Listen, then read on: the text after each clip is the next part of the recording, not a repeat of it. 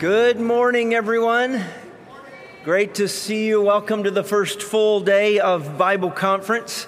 There's been lots of energy and enthusiasm already. I heard there was a great crowd last night getting beta dogs and going to the volleyball tournament.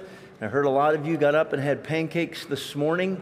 It feels like the whole week is balanced between overeating and then over exercising. So keep those in balance. But thank you for your energy and enthusiasm.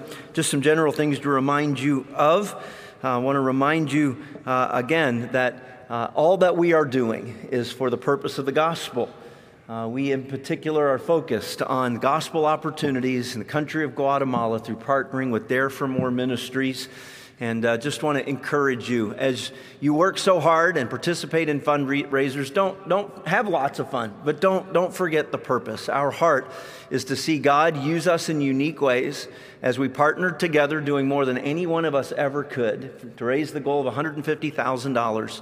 Uh, to see the, the ministry of reaching uh, women taken captive, many of them in sex trafficking and the violence that's involved in that, but not just set free from that truly set free through the gospel by Dare for More Ministries, bringing them to safe houses where they can be under the sound of the Word of God and introduced to Jesus Christ. And so uh, let's pray for that all this week. That being said, thank you to those who made it to the prayer meeting this morning. I want to encourage you, if you can, come join us 9.15 in the mornings uh, for prayer at Levinson Hall.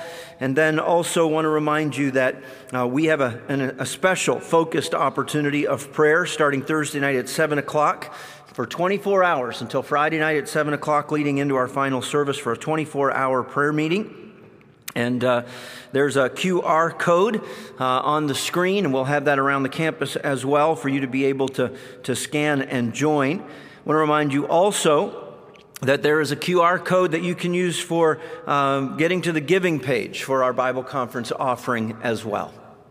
This morning in my regular Bible reading, the Lord had me uh, as one of the passages I was reading in the Gospel of Mark, chapter 15.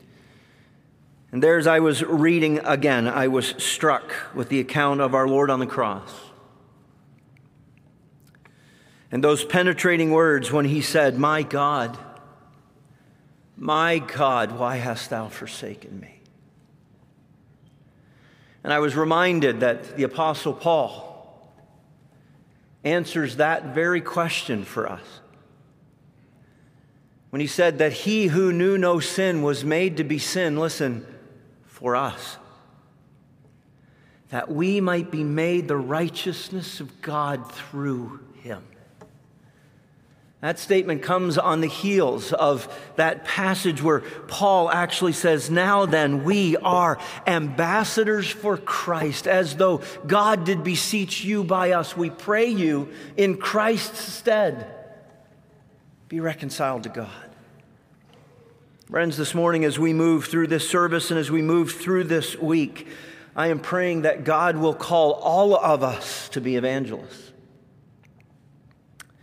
but that comes out of a heart that is so gripped by the gospel that we cannot help but speak of the things that God has done for us in saving us through his Son. He was forsaken so that you might be welcomed. This morning, I pray that as we pray and as we sing, that that'll fill our hearts and will reverberate out of us in hearts of worship and then as we come to the word, we'll listen as those redeemed with the hearts that desire to respond in a way that worships our great God. We're going to be led in prayer this morning by Amelia Herrera, Senior Child Development Major from Santo Domingo, Dominican Republic. Let's go to the Lord in prayer. Let's pray. Dear Lord, we come to you in prayer this morning as we have our first full day of Bible conference. We want to thank you for the beautiful day outside. I pray that as you speak through Dr. Tillotson this morning, we hear your word um, and we pay attention. And I pray that we sit here with open hearts and focused minds. Um, in your name we pray. Amen.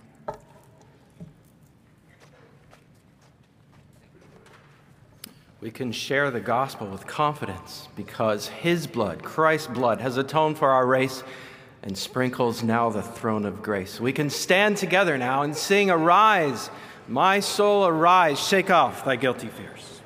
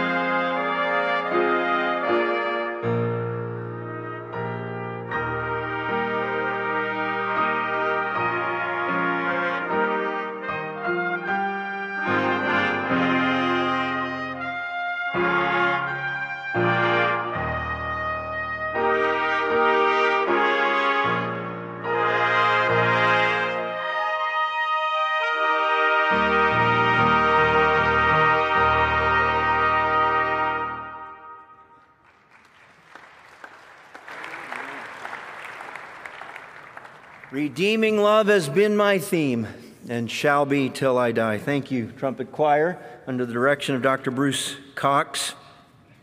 A few announcements for you. If you have been looking at new plants but are unsure when you can buy them, now is the time to bring those new plants home through the Collegiate Biology Association's annual succulent sale. Come to the Student Center Mall on Wednesday from 2:30 to 3:30 and following the morning service on Thursday and Friday to bring home your new plant while supplies last. Celebrate an elegant evening with four, four courses of desserts. That's way better than a five course meal, four courses of desserts. And coffee this Saturday, February 17th at 4 p.m. or 6 p.m., hosted by Sigma, Sigma Lambda Delta. Dessert at Dusk is a dreamy experience in Rodeheaver lobby that you won't want to miss. Sign up through the QR code on posters around campus. Walk ins also welcome. The cost is $10. This year we have multiple residence halls that are sponsoring amazing food fundraisers. During the day from 9 to 5, get whipped coffee at Margaret Mack or Creole cookies and cookie dough from Creole Residence Hall. Following the evening service, make sure to get your sweet yet refreshing cream soda at Brokenshire or the famous Johnson burger from Johnson. And then finally, it's never too early to talk about Oreos. Following each evening service, come to the Student Center Mall to pick up our campus favorite fried Oreos made by Beta Chi Omega and Phi Beta Chi. There's just something about reading all of that that leaves me somehow feeling like at the end of this week we're all going to need to repent. It's just like, anyway, thank you again for your incredible creativity in fundraisers and for your participation. Today we're going to have um, a man I, I dearly love uh, come and lead us in prayer. Uh, Dr. Bruce McAllister is a man who has a heart for the gospel and has lived that heart out in so many ways over so many years. He is our vice president for ministry and he's going to come lead us in prayer for our offering today.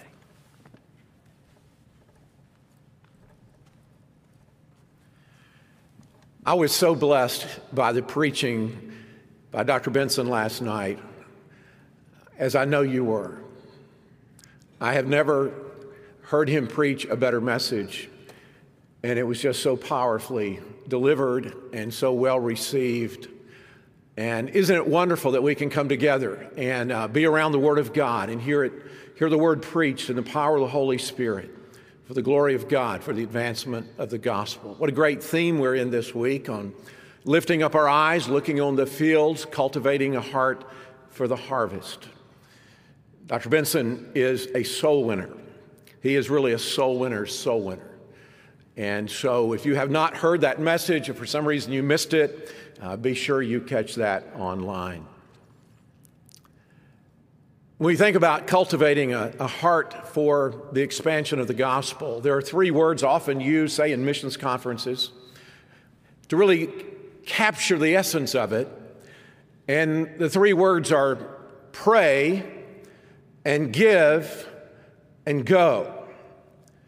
Pray. It was morning prayer meetings, your personal prayer life other prayer meetings that you're a part of to really ask God to infuse the effort this week with the, the power of the Holy Spirit. Without Him, we can do nothing. But with God, all things are possible. And then we're being encouraged to give and to give generously. And wherever you are in your financial situation, God, God knows that. He knows what you can do. He knows what you perhaps cannot do, but we know that He can take the little that we give to Him and give generously, and He can multiply those loaves for His own purpose. But I'd like to just comment for a moment on the idea of going as it pertains to our lifting up our eyes and seeing the fields. I must confess that I was over the age of 40 before I ever had the privilege to go to the mission field. And that was the occasion of going to Poland with my wife and teaching a little Bible institute there, and then on to Germany, and then on to Holland and to England. And what an eye opening experience that was. I wish I had done that much earlier. I know many of you have already traveled internationally. I taught a course here for 20 semesters in a row called Biblical Church Ministry or Biblical Church Leadership. And it was a undergrad introduction to a biblical theology of New Testament church ministry. And then on many occasions, I've had the opportunity to go international with that course and teach national pastors and co workers. I did that four times with uh, the pastors and co workers of the underground church in China, three times offshore, one time uh, down in the heart of China. On that occasion that I was in China, I, they said you can teach four days at six hours a day or three days at eight hours a day. And the people I was teaching had already been involved in this for some weeks. And, and so uh, we all agreed I'll, I'll teach three days, eight hours a day. And that was going to give me the opportunity to go see the Great Wall of China on the Friday of that week. This was a pretty large group. We had a security issue one night. We thought we were going to have to close down the operation. They would not let me go outside the building. And I, it's always amazing to look right into the face of the persecuted, people that have suffered far, far more than anything I've ever sacrificed for the gospel. But it worked out, and I was able to complete that teaching. I thought I was going on to Hong Kong and then to Taiwan to see fields I'd never seen before. But my sweet father in law, who had a brain tumor, the tumor uh, hemorrhaged, he took a turn for the worse, and I had to race back to the United States to be with my wife before uh, her father uh, passed away. So, my young host, uh, we went by train to Beijing. I was going to fly out of Beijing on Delta that afternoon, about 3 o'clock in the afternoon. So, we really raced from way down in the countryside to get back to Beijing and fly out. He had his luggage, I had my luggage. We were, I'm sure, very noticeable as an American going through the, the train system from one side of Beijing to the other. And one of the most memorable uh, mission experiences of my life was to grow across Beijing and in those many train stations where we were transferring I, I think I saw more unsaved people at one time than I had ever seen in my life. People that did not look like me exactly. People who needed the Lord. People of another language. And that left a lasting impression on my life of the vast needs not only in China, but in many other places of the world. So I would like to challenge you as you pray about God's will and plan for your life, as you give both here and in other settings for the cause of world evangelization, that you also make it a priority. And hopefully, while you're young, and God is able to take care of the expenses of your travel, get get to mission fields where you can literally look on the fields that are white unto harvest and let God do a stirring work in your heart that will transform your heart for the expansion of the gospel. I'm going to ask the ushers to come. We're going to wait on you for your offering. Let's go to the Lord in prayer. Our God, we thank you that we live in a time in human history to have the incredible privilege to know that we can actually be anywhere in the world within about 30 or 36 hours if we have just enough money to get there in a long runway. Lord, we thank you for those who have invested their lives in the gospel on remote mission stations around this world and who today are there serving, even graduates and friends of BJU. Thank you for this place that has been a training center for people going around the world with the gospel for all of its history. We pray for your richest powerful blessings on this ministry, even today as we hear your word preached. And we pray for this special project for which these funds are going, that Lord, we pray that the amount that would come in would be even beyond the goal that has been set, and that all your purposes would be accomplished through this. Speak to each of our hearts about what we should personally do in giving to this cause, and we'll give you the glory for it in Jesus' name. Amen.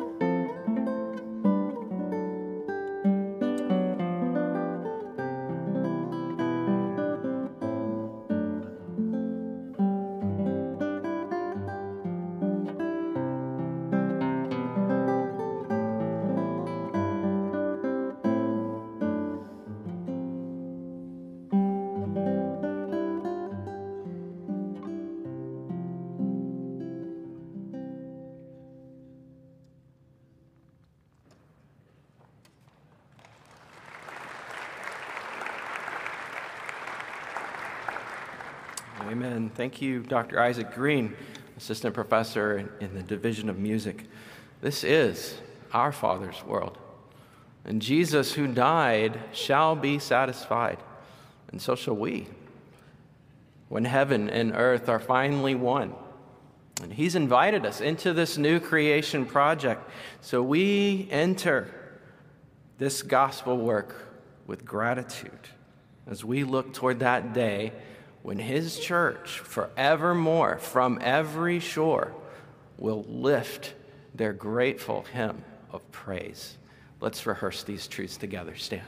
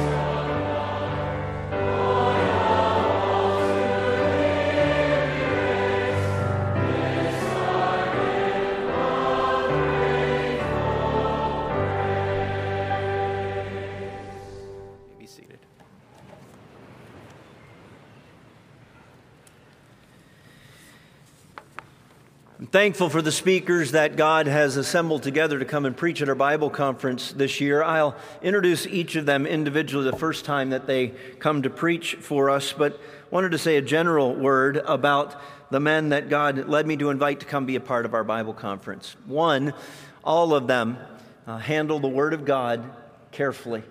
I'm very thankful that these are friends, friends that I've known over the years, have been blessed by their pulpit ministries and their handling of the Word of God. And so, first of all, I have every confidence that as they come and preach for us, that they come resting in the sufficiency of the Word of God, declaring the authority of the Word of God, and believe that anything that is accomplished in this Bible conference, God by His Spirit will do through the working of His Word. And I'm thankful for that. That's part of why they're here. Secondly, all of them are men with word to someone.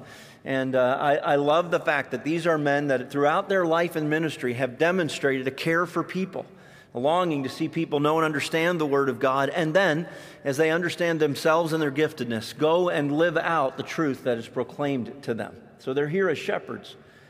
Thirdly, they are men that I know have the heart of an evangelist, are doing the work of an evangelist. Uh, all of them have somehow been engaged in works that have intentionally been about gospel proclamation. Uh, whether that be uh, a work out of their church or uh, encouraging mission trips out of their ministries or church planting. And so they're here because they're men, in light of our theme, that I believe personally have been gripped by the thought of being an evangelist and doing the work of, of gospel work, and it's, it's driven them in their ministry philosophy. And so I'm thankful that God has assembled for us throughout these days a group of preachers who come with those characteristics. And our speaker this morning uh, is one of those men. It is interesting what God does, but on his way here yesterday, with all the intention of getting here and being in town and being here for the service last night, uh, God interrupted Dr. Jim Tillotson's plans. Instead, he got to spend a lot of time in airports he didn't plan to be in, and he got to arrive here without his luggage. And so, uh, God does those things while you travel, and uh, those are not just the, the result of fate or chance or bad luck. Um, so you pray for him, whatever it is that God was doing in his travel day yesterday to uniquely prepare him for his preaching day today. Um, I, am thankful that he is here. Uh, Dr. Jim Tillotson holds a Bachelor of Arts and a Master of Ministry degree from Northland Baptist Bible College, and then received an honorary Doctor of Divinity degree from Bob Jones in 2016. Before moving to Iowa, Dr. Tillotson helped plant Meadowlands Baptist Church in Edmonton, Alberta, where he served as a senior pastor for 18 years. And during that time, he led that church in planting three new churches and revitalizing uh, another church, as well as starting a Christian school and helping to start a Bible Institute. Then in 2015, the Lord called him to serve as the president of Faith Baptist Bible College and Theological Seminary in Ankeny, Iowa. And during his time as president, God has richly blessed his ministry at Faith and then his ministry around literally the globe as he's been the president and gone out and preached in churches and, and in ministries around the world. The college has grown numerically, God has blessed it financially, and he's also then led the school through two building projects and the celebration of faith's 100th anniversary. He and his wife Joan have three children and two sweet grandchildren, with another one on the way and I am so thankful. One of the things that marks Jim's life in my relations with him is joy. And you will sense that even as he comes and preaches the word for us this morning. Before he comes, Sophia, um, I'm going to try and get this right. Jajikas, did I get it right? Close? Yes. Sophia Jajikas and Kathy Aird are going to come and sing for us. Jesus paid it all.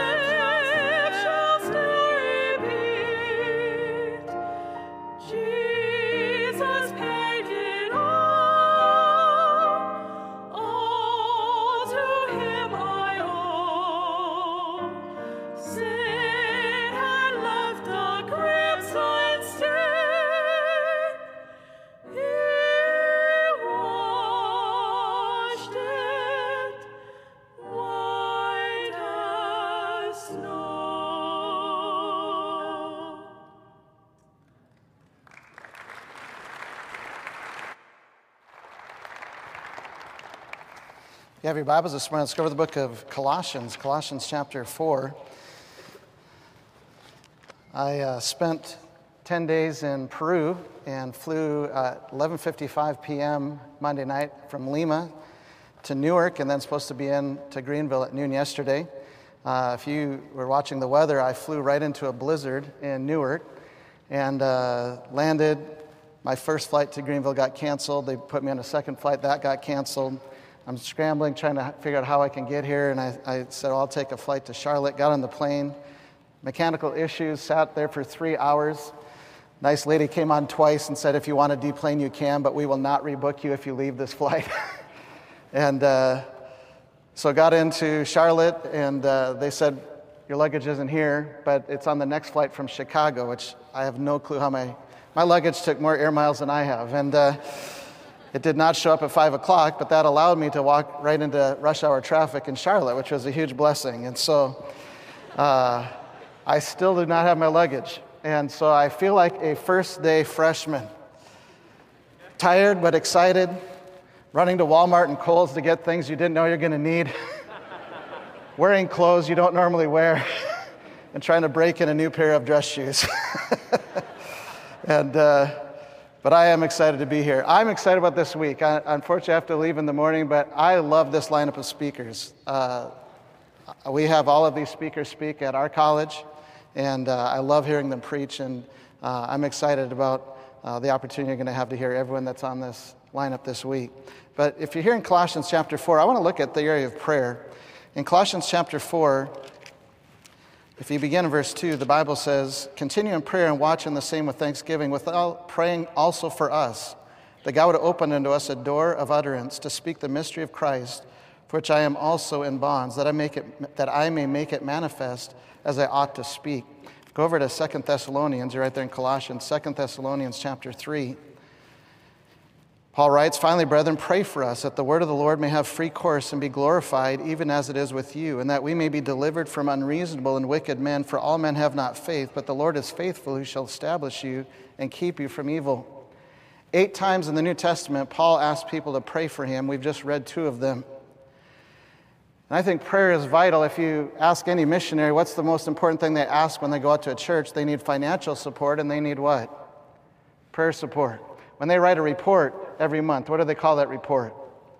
Usually they call it a prayer letter. When they give you a card with their family on it, what do they call that? It's a prayer card. And what are all missionaries understanding, and clearly even from the, these passages, Paul understood it's important that we pray that the gospel goes out. How important is that to you this morning? Do you do that? If it's true that this is needed, then it's important that we have a dynamic, powerful prayer life. Bible says in James, the effectual, fervent prayer of a righteous man availeth much. There's some people that say they're praying for me, and I'm like, big deal. You are a train wreck. That's not super helpful. Then you meet those godly people who just come to you with a tear in their eye, and they just say, I just want you to know I'm praying for you, and I know God's going to hear those prayers.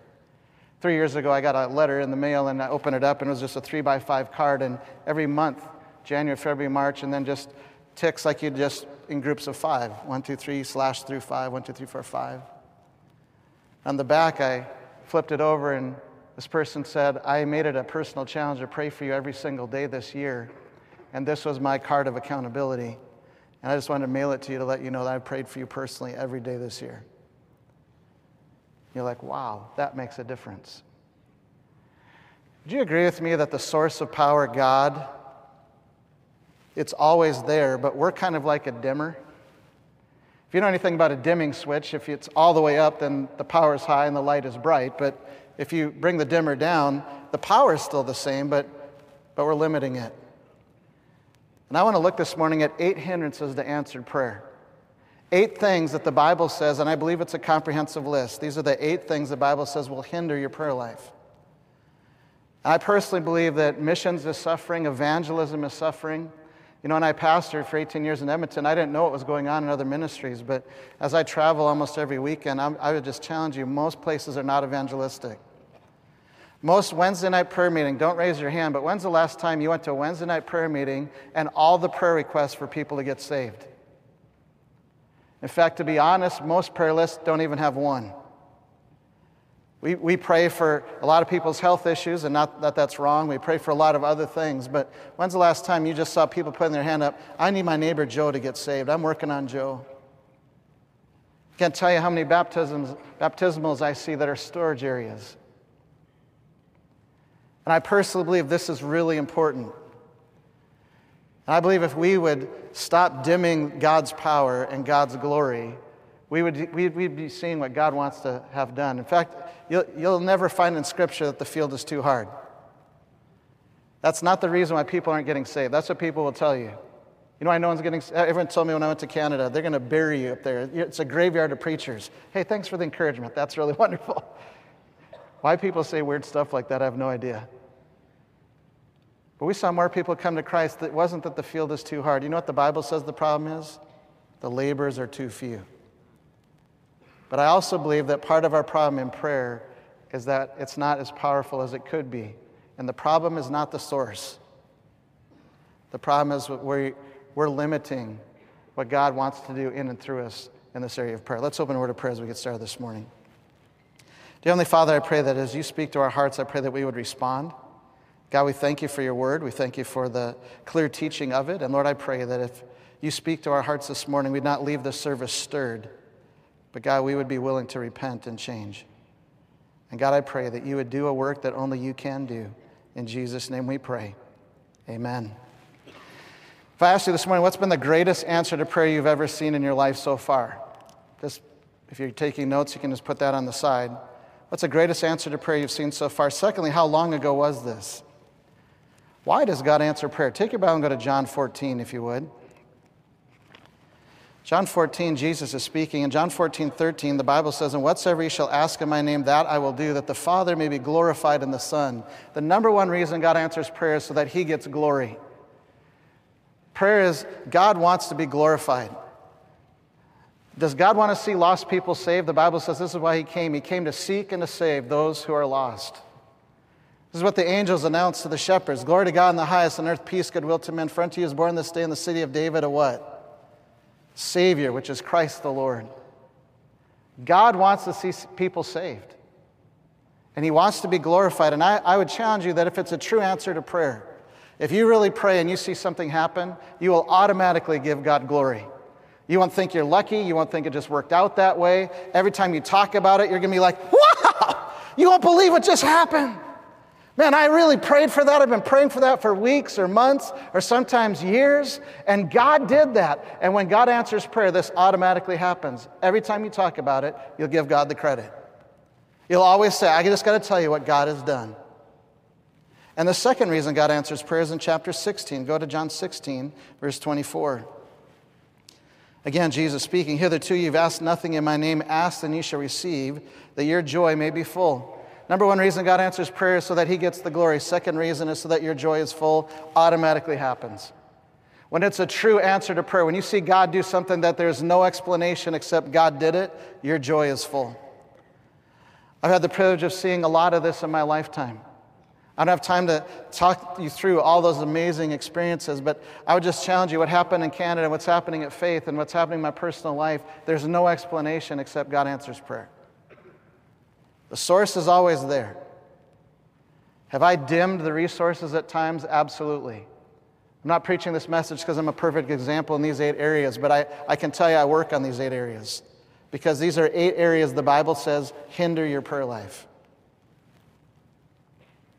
And so, does God answer prayer theologically? Yes. The question this morning is Does God answer your prayers?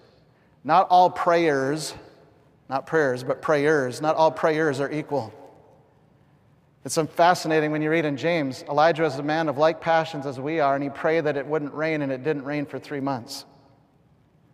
Don't raise your hand, but how many of you are in this room, and I'm not putting my hand up, how many of you say, Man, I have a prayer life like that? But I wonder, do you think a prayer life like that is possible? I would challenge you, it is. You can see God do some amazing things. Students, don't go through life and see what you can do. Go through life and see what God can do in and through you and it will be the most exciting life you'll ever live. Let's quickly look at these hindrances to answered prayer. Number one, we don't pray. James 4 2, the Bible says, We have not because we what? We ask not. What prayer is to your spiritual life is what air is to your physical life, and many of us are dying for lack of breath. Again, has someone ever come to you and said, Hey, would you pray for this? And you said yes, and you never did? And then isn't it worse when God answers that prayer and they come back to you and say, Thank you so much for praying? And you didn't have the guts or the courage to say, Actually, I didn't. But somebody did. In fact, I've, been in, I've done this. I've had people come and say, Hey, would you pray for this? And I've said yes and didn't pray. I, I can honestly say, as God's worked in my heart, I try really very carefully not to do that.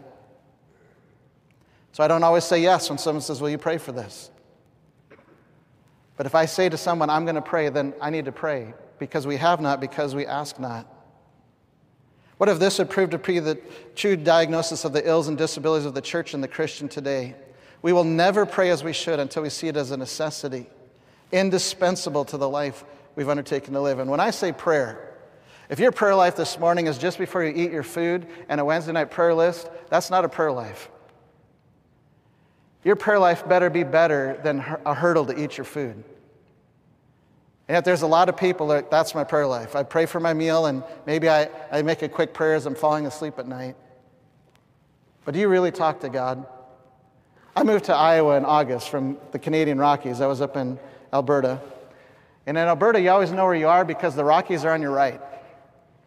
I moved to Iowa in August. Ten, corn is 10 feet tall. Every state has a slogan. You ever come to Iowa, our slogan is Fields of Opportunities. I've never seen this until I moved to Iowa in August, but it's, it's a sea of corn. I mean, as far, you don't see a tree, you don't see, I mean, as far as you can see, all you can see is corn, 10 feet tall. I had a meeting when I first got there, and Faith was kind of in some trouble, and so I'm doing all kinds of crazy things and had a meeting in Minnesota. I took I 35 up, I 94 across, had my meeting, came home. I thought I was almost home. And I saw a sign on the side of the interstate I was driving on that said Sioux Falls, South Dakota, 30 miles. That means that instead of turning south on I 35, I drove all the way across the state of Minnesota. And you know, when you see a sign like that, you think the sign is wrong. You know what I'm talking about? I took the first exit. I said, Where am I? They said, You're in South Dakota. I called my wife, Honey, I will not be home for supper tonight. She's like, Where are you? I know you won't believe it, but I'm in South Dakota. You're in a sea of corn, you don't have a clue where you are. And some of you are wondering, why is he a college president? and I want to tell you, you went to a farmer in Iowa and said, You got to plant a field of corn that big without a tractor. You know what a farmer in Iowa would tell you? That's impossible. It's impossible. You can't possibly plant a field that big without a tractor. And you know what you and I should say about living a Christian life without prayer? That's impossible. But do you know how many Christians are doing it? And I promise you, it's affecting the cause of Christ. Why did Paul beg people, pray for me as I'm giving the gospel? Why are missionaries sending prayer letters and prayer cards? Because they need people who pray. We have not because we ask not. We're able to take into account our losses in the realm of spiritual things as we're able to do in things financial, material but I'd undoubtedly be surprised and shocked to discover what tremendous losses we're suffering. Losses traceably solely and directly to a lack of prayer. Number two, uh, hindrance to answer prayer, unconfessed, unrepentant sin. Go to Isaiah 59.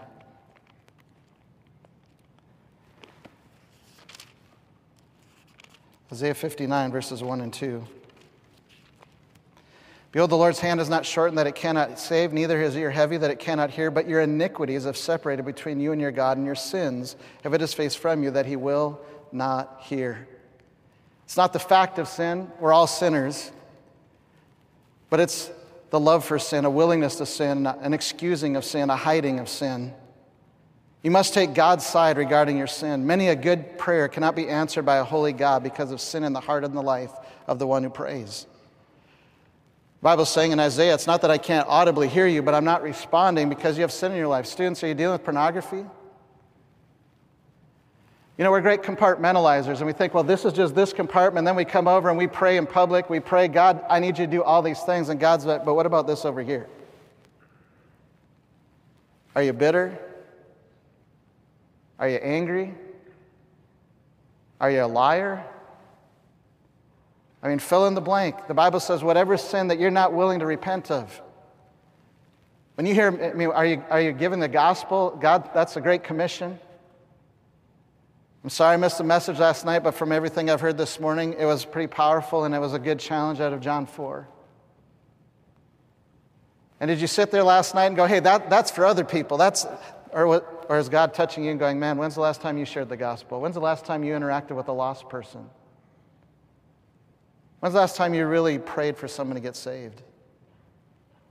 And if you know God's speaking to you and you ignore it and you, and you say, I'm not dealing with that, your sin is separating between you and your God and your prayer life is hindered. I work with college students where I'm at, and a, a huge challenge for college students is pornography. If you're drinking, I can tell. Costs you money, and I can tell. Drugs cost you money, and I can tell. Gambling costs you money, I can tell. Pornography, it's free, and I can't tell for a long time. In fact, I personally think it's one of the things that's keeping people out of ministry. Because they're so caught up in sin, they can't feel the call of God in their life. I tell our students, you can tell us anything in the first two weeks, we will not kick you out. If we catch you later, you're going to be dismissed. I preach a message of moral purity. We have lots of students respond. I usually end up working with a few of those guys personally.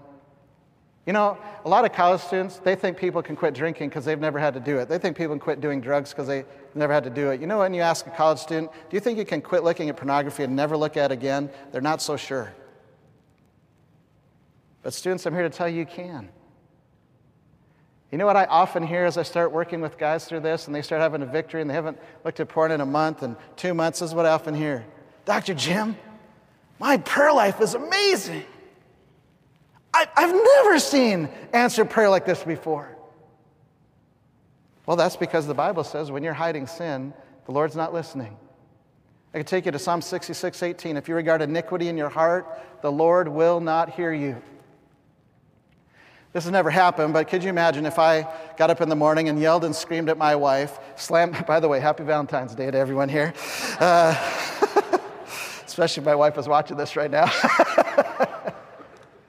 but you can imagine if I yelled, screamed, called her name, slammed the door, went off to work, didn't text her, didn't call, spent the whole day at work, walk in the door at the end of the day and walk in the door and go, hey, honey, how are you? You don't know my wife, but my wife would go, don't hey, honey, me.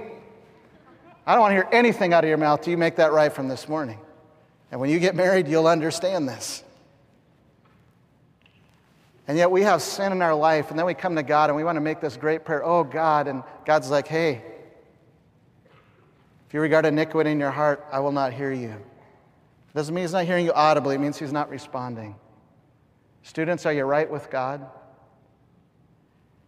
If you're hiding sin, you will never have a powerful prayer life. You'll never see what God wants to do in and through you until you repent. And say, and I would just encourage, I'd tell our students, don't get good at hiding sin, get good at confessing sin. We're all sinners. It's a bad culture when we can't admit we're sinners. It's okay to admit we're sinners and we got to work on it. Don't go through your college years getting good at hiding sin and go out into a ministry someday and blow it up.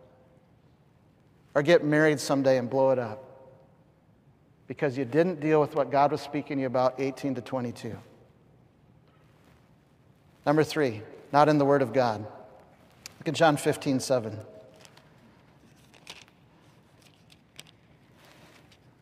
John chapter 15, verse 7. Jesus is speaking. If you abide in me and my words abide in you, you shall ask what you will, and it shall be done unto you. Go back to Proverbs 28, 9.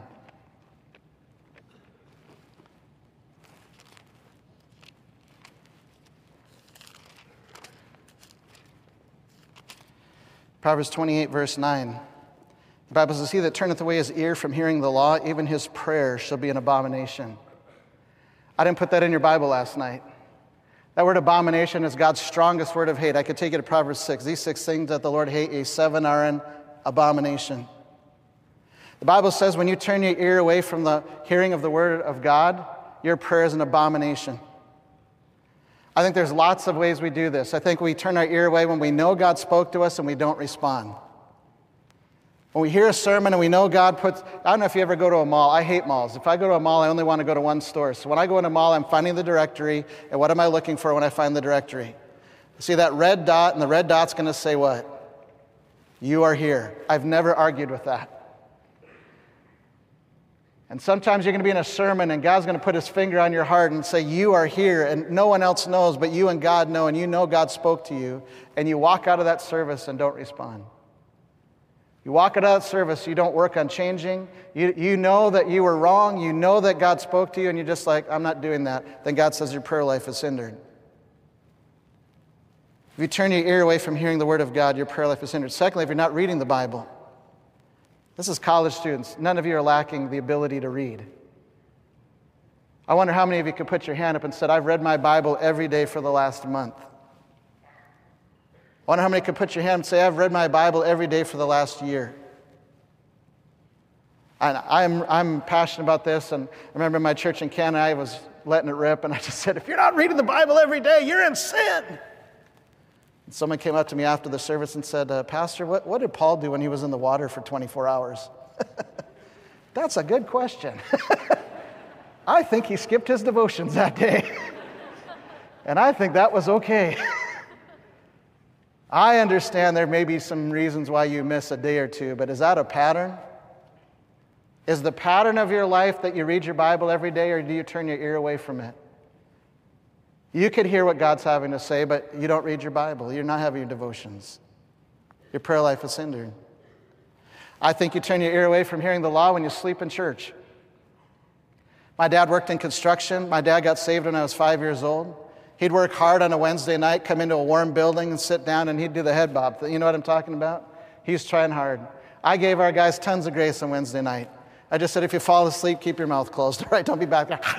That's way too distracting. But I'm not, I'm not, I don't feel the same way on Sunday morning. And if you're up gaming till 2 in the morning or watching movies till 2 in the morning so you sleep through church, I think you're turning your ear away from the law. You need to go to bed early enough to pay attention. You need to turn your cell phones off and your Bible on when you're in a church service. When you turn your ear away from hearing the law, the Bible says, if you're hearing Proverbs, it's an abomination. John, if my words abide in you and you abide in me, ask what you will. And I hear this often. You know, Dr. Jim, I don't read my Bible, but I pray all the time. Like, that's a good thing. You know what's wrong with that? The wrong person's doing all the talking. That's not good. You need to be in the Word of God so you know the will of God. Bible study and prayer should go hand in hand. If all you do is pray, it's a one sided relationship. You're not in the Word of God. You're turning your ear away from the hearing of the law. Your prayer is hindered. Number four, wrong motives. Go over to James 4, verse 3.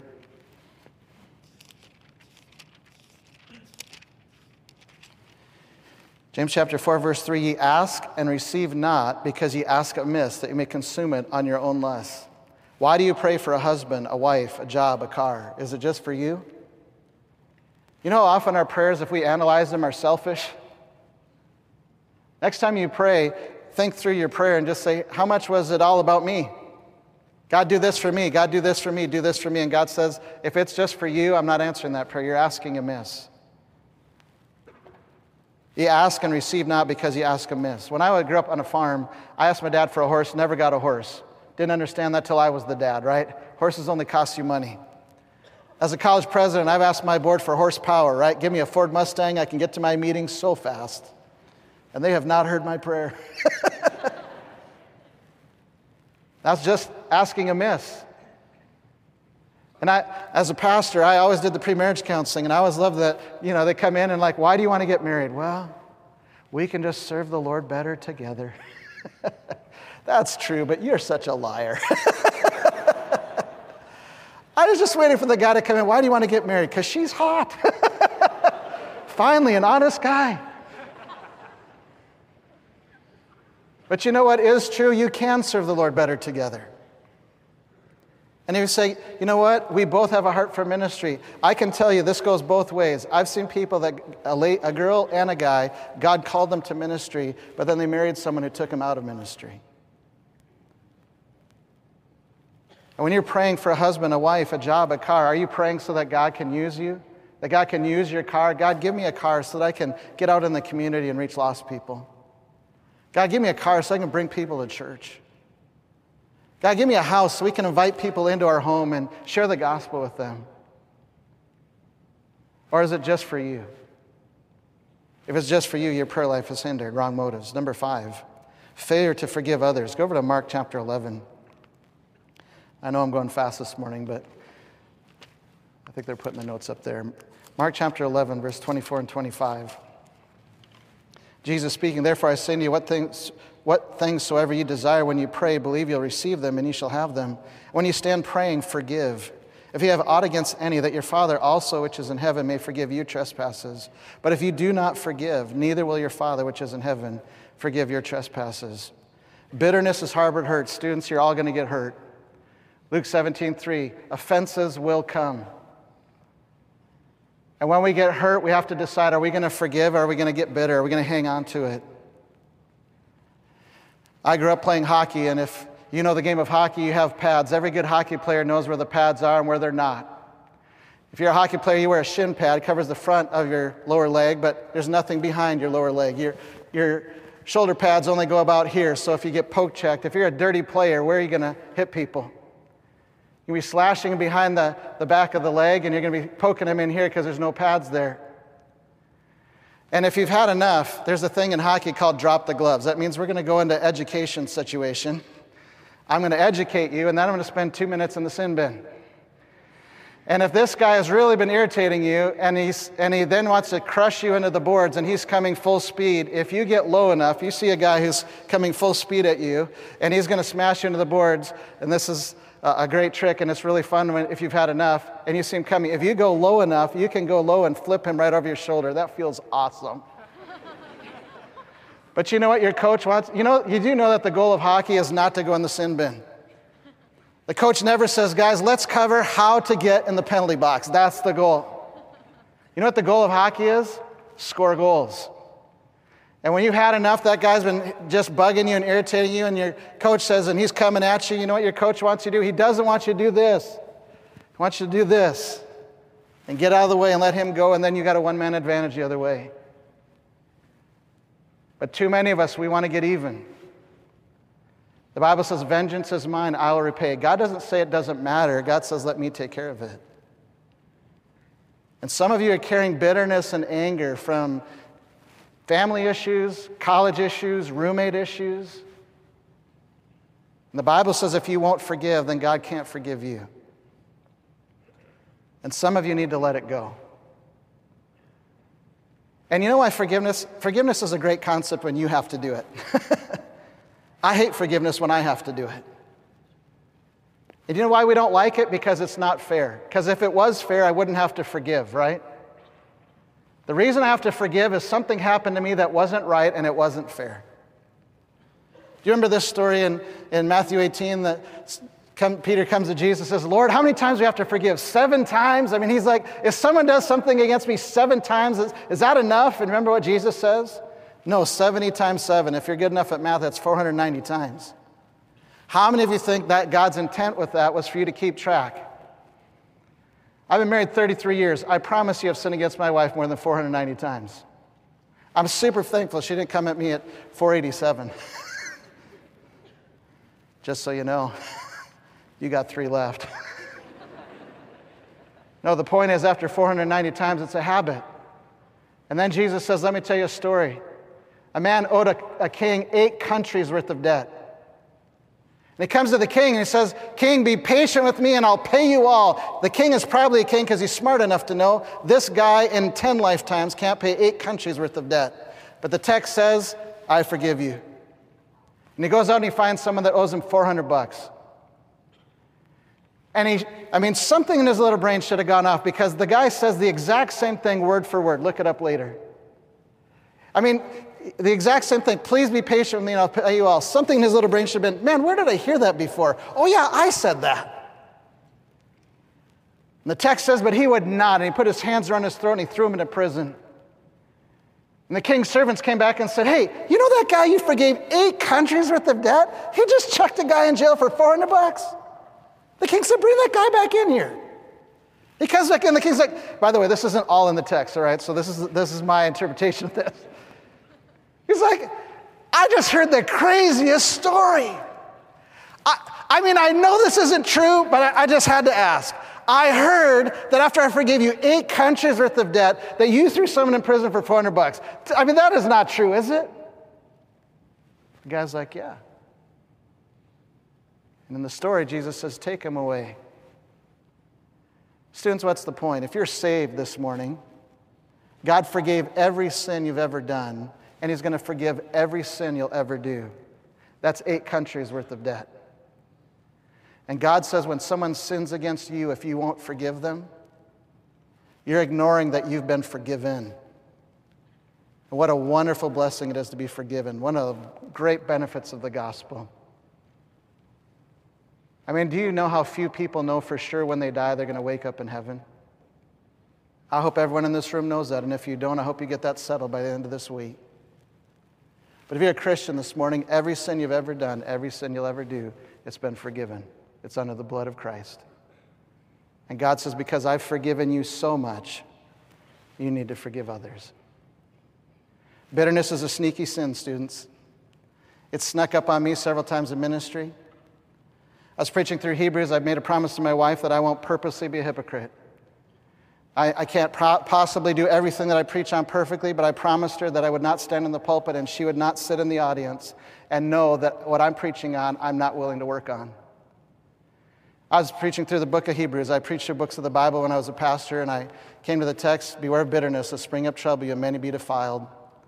And I thought, hmm, I should get my counseling notes out. And I started going through my counseling notes, questions to tell if you're bitter. When you think of that event, does your heart beat faster and your teeth grind, or does the peace of God flood your soul? I failed.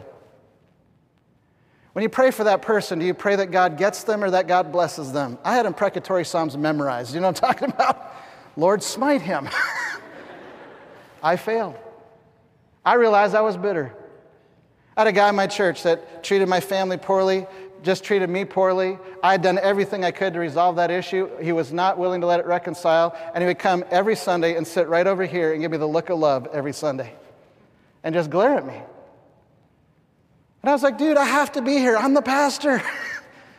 you have options. Why do you come and hate on me every Sunday? And some of the things that he had done to our family just had really irked me. Tuesday, Wednesday, Thursday, Friday, Saturday night. I finally broke, but I didn't break nice. I, on Saturday night, I was, I was either I have to forgive or I can't preach tomorrow. I'm sitting at my kitchen table. I can remember this like yesterday, and I was like, all right, God, I'll forgive him. And then as God just kept working in my heart that night, I was like, okay, God, I'm done.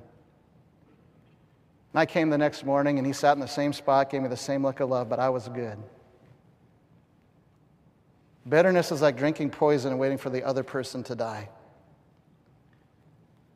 And when you won't forgive, I didn't put this in the Bible last night. God says, I can't forgive you. When I've forgiven you eight countries worth of debt, and you're going to throw someone in prison, now what he did was wrong. And students, let me just give you this little tip that I think will help you understand if you're bitter or not this morning. And I know I'm supposed to stay in the center, but I'm going to just come out here. I taught all my three kids to downhill ski. And uh, you get into the mountains, and it's amazing. And if you get out skiing in the mountains, you cannot go straight down. You have to slalom back and forth. It's just too, too big and too steep. If you know anything about skiing, you ski to the bottom, a chairlift comes down, catches you, and takes you up to the top of the mountain. Well, my three kids were with me, and my oldest daughter had skied down ahead of me, and she'd skied down. And usually there's a large line in the mountains, and so she skied down, and she's at the back of the line all by herself. And every good dad who knows anything about skiing, at least once in your lifetime, you have to bury your kids in snow. And if you come down super fast and go sideways like this, you will shoot a fantail of snow. And at this moment, in my little dad brain, it went, This is my chance. and so she was not paying attention. She did not see me coming. I came from the top. I did not slalom.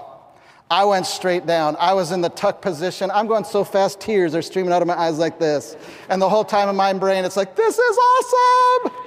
I came down at Mach 3. I went sideways. I am burying her. I mean, an avalanche of snow. I mean, it's just piling up around her. And I'm like, this is awesome. And she's like, Dad! And I realize at this moment that I'm going to kill my oldest daughter. I am doing Mach 3 sideways. I'm going to take her right out. I have two options kill her or go in the woods. I went in the woods and crashed. I broke my wrist. And I came out, I didn't say anything. We skied the rest of the day.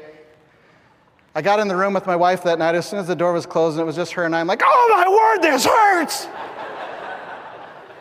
and we were skiing in Montana. We, our vacation was in Montana. And she's like, well, why don't we go to the hospital? I said, I'm not paying American prices for that. She says, well, why don't we go back to Canada? I said, uh, I don't want to spoil our vacation because I was an idiot. So for three days, I toughed it out. Have you ever been on vacation with your kids? You wake up in the morning, the kid's like, hey, dad, let's go do this. Oh, yeah, let's go do that. And every night when it's just my wife and I'm like, oh, my word, this hurts. When we crossed back into Canada, we did not go home first. We went right to the emergency room. They x rayed my wrist. They said, sir, you've broken your wrist. Like, no kidding, doc, I know that. He says, well, we're going to cast it. And when it heals, it's going to be stronger in that spot than it was before. And it's true. I can do everything with this wrist. Weather change doesn't bother me at all. have a little tiny scar. And I want to challenge you, students. You know how you can tell if you've forgiven? Is it a wound or is it a scar? If it hurts like fire today, you haven't forgiven yet. But when you can remember without the pain, you've forgiven. And God says, if you won't do that, I can't forgive you.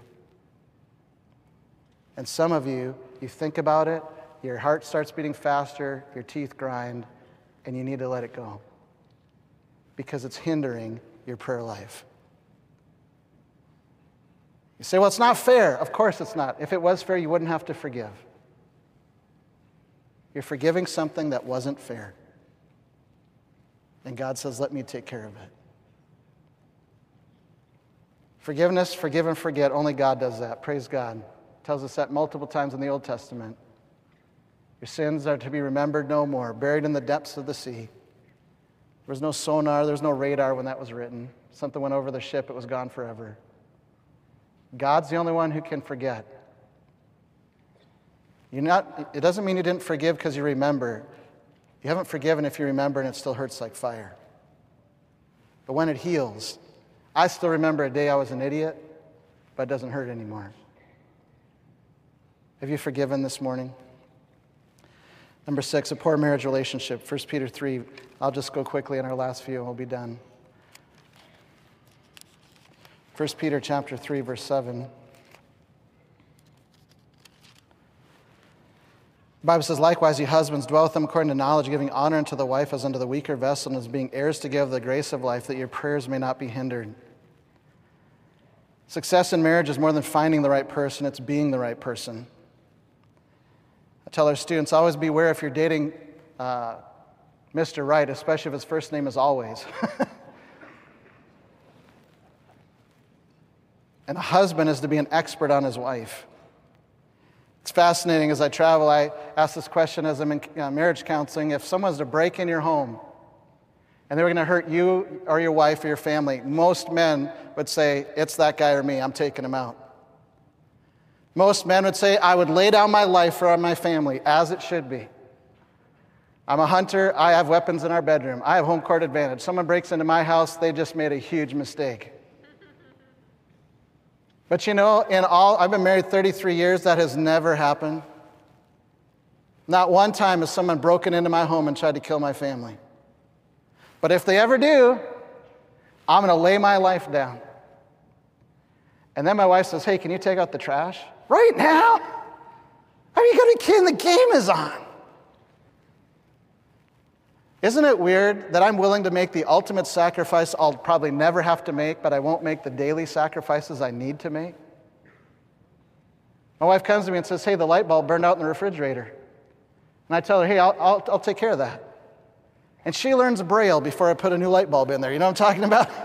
she can reach in the dark and find anything in there. And then she says, Hey, are you going to change the light? Told you I was going to do it. Uh, that's great. That was three months ago, honey. Thanks. Guys, you've got to be an expert on your wife. There's no, no verse like this to women because most women don't need it. Within one year, they know everything about their man. But men, you've got to be an expert if you get married. You've got to be an expert on your wife. Dr. McLaughlin said this God will be as insensitive to a husband's needs uttered in his prayers as a husband is insensitive to the needs of his wife whispered in his ears. The sighs of an injured wife come between God and the husband. Again, why pornography is so damaging. For the married men in the room, could you go home tonight and look your wife in the eye and say, Do you feel loved by me? And it's Valentine's Day, right? I, I did a lot of marriage counseling. You know how often the wife comes in and says, I don't feel loved? You know what every guy says? Well, I love her. Well, that's wonderful, sir. How do you show that? I provide for her. Well, that's great. She could do that on her own. she wanted a relationship. She thought you were going to be like Valentine's Day all the time. If you only date your wife after you're married three times a year, her birthday, your anniversary, and Valentine's Day, you need to be more romantic. And I would just encourage you I, the Bible says if you don't dwell with your wife according to knowledge and give honor to her as the weaker vessel, your prayers will be hindered. I wonder how many husbands have hindered prayer life because they're not treating their wife like they should. Fasting, when God says there's two ways to love a, a wife in Ephesians love your wife as Christ loved the church and gave himself for it. And secondly, love your wife like you love who? like you love yourself. Was God lowering the bar or raising the bar? I think God's saying, You're really good at loving you. If you could just love your wife like you love you, it'd be amazing. And guys, could you ask her tonight? No one around, just the two of you. And if you look her in the eye and say, Do you feel loved? and she doesn't say anything, or she tears up, you got a problem. Not only do you have a problem in your marriage, but you have a problem in your prayer life. And of all days, on Valentine's Day, should you be able to look at your wife and say, Do you feel loved by me? Do you know I love you? And could she immediately look you right back in the eye and say, Oh, yeah, I know you love me? If not, your prayer life is hindered. Vain or unthinking repetition. Number seven, go over to Matthew chapter 6.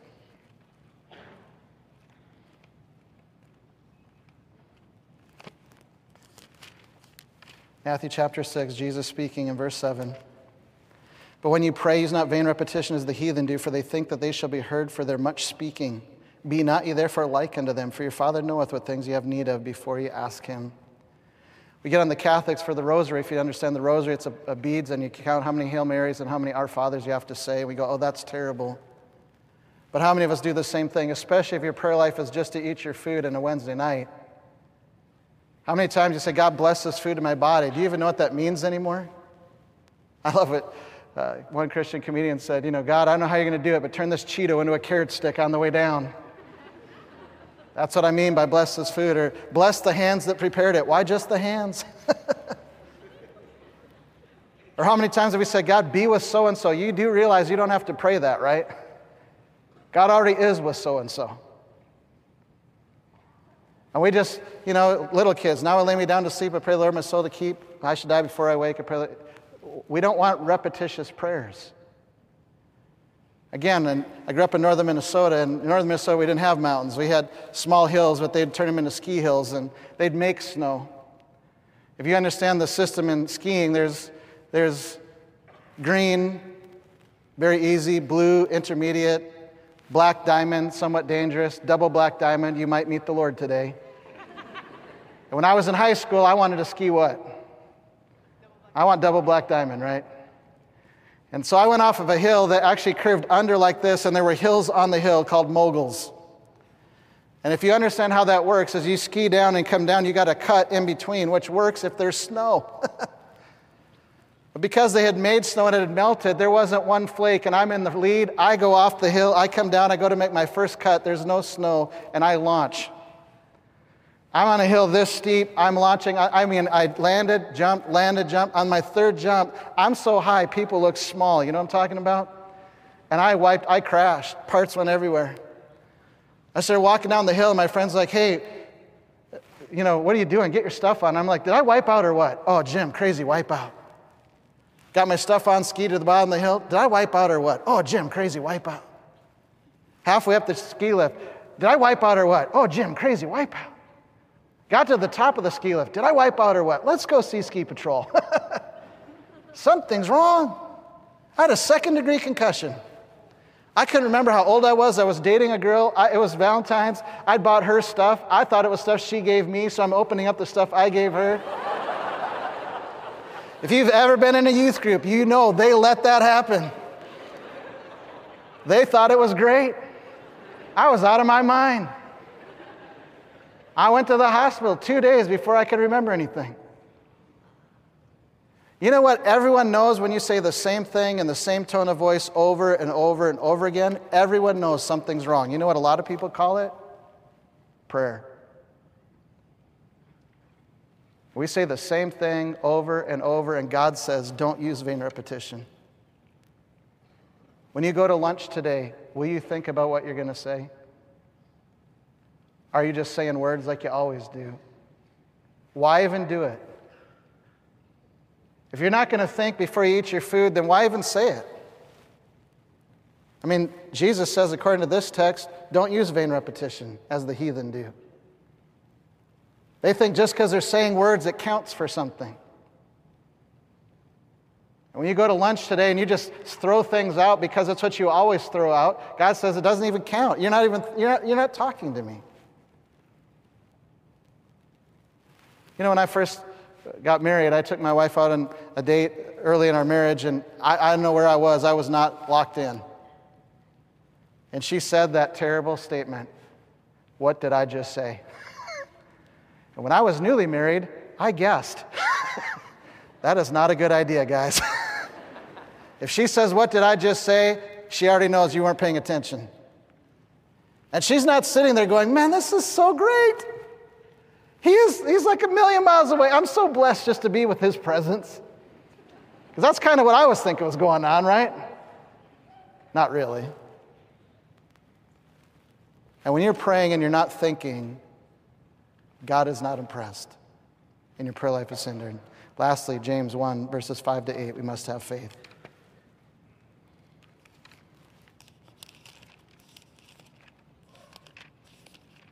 James chapter 5, verses excuse me, James 1, verses 5 to 8.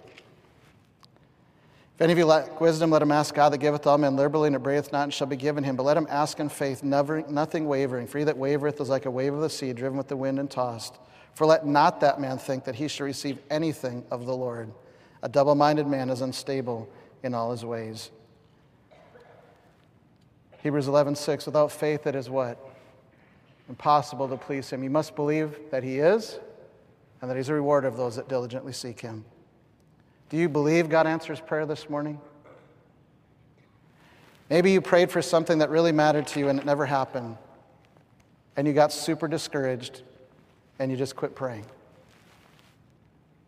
Students, if you pray long enough, you're going to find out that God doesn't always say yes. But, students, let me promise you, God doesn't always say no. And if you're here this morning and you say, I, I just quit praying because I really wanted that to happen and it didn't happen, by the way, some of you are going to live long enough to look back and say, God, thank you for not answering that prayer. And the rest of you will say that the day you enter heaven. Because if God said no, there was a good reason. And God comes to us and says, But do you believe? Do you pray in faith? I don't know if God spoke to your heart this morning. Say, I'm not having my devotions. I'm not praying. I'm not, I've turned my ear away from hearing the law. I'm bitter. I, I use vain repetition all the time. I don't know if God spoke to your heart, but I want to challenge you as we started when Paul said, Pray for us. Missionaries are counting on you to pray for them. There's people on this campus that have said, Would you pray for me? Your prayers are not going to be as powerful as they could be if they're hindered in these ways. Wouldn't it be great, though, to take care of these things and that you are that effectual, fervent prayer of a righteous person that availeth much? There are a lot of people who need us to be men and women of prayer. You're not all going to go into full time ministry, but you should all care about the ministry. And every person in this room should be a man and woman of prayer. And I do believe that the advance of the gospel is helped when we are the people of prayer that we should be. Power is always there. Don't dim it. Let's close in prayer. Heavenly Father, thank you for these students. Thank you for their great attention. I pray you bless our conference. Be with the other speakers who will be preaching throughout this week. But God, burden our hearts to be men and women of prayer. God, the next time we have a missionary who asks us to pray for them, the next time we have a roommate that asks us to pray for them, the next time we have a personal burden that's crushing our heart, God, may we have a powerful prayer life. May we be the men and women of prayer that you've called us to be. In Jesus' name we pray. Amen.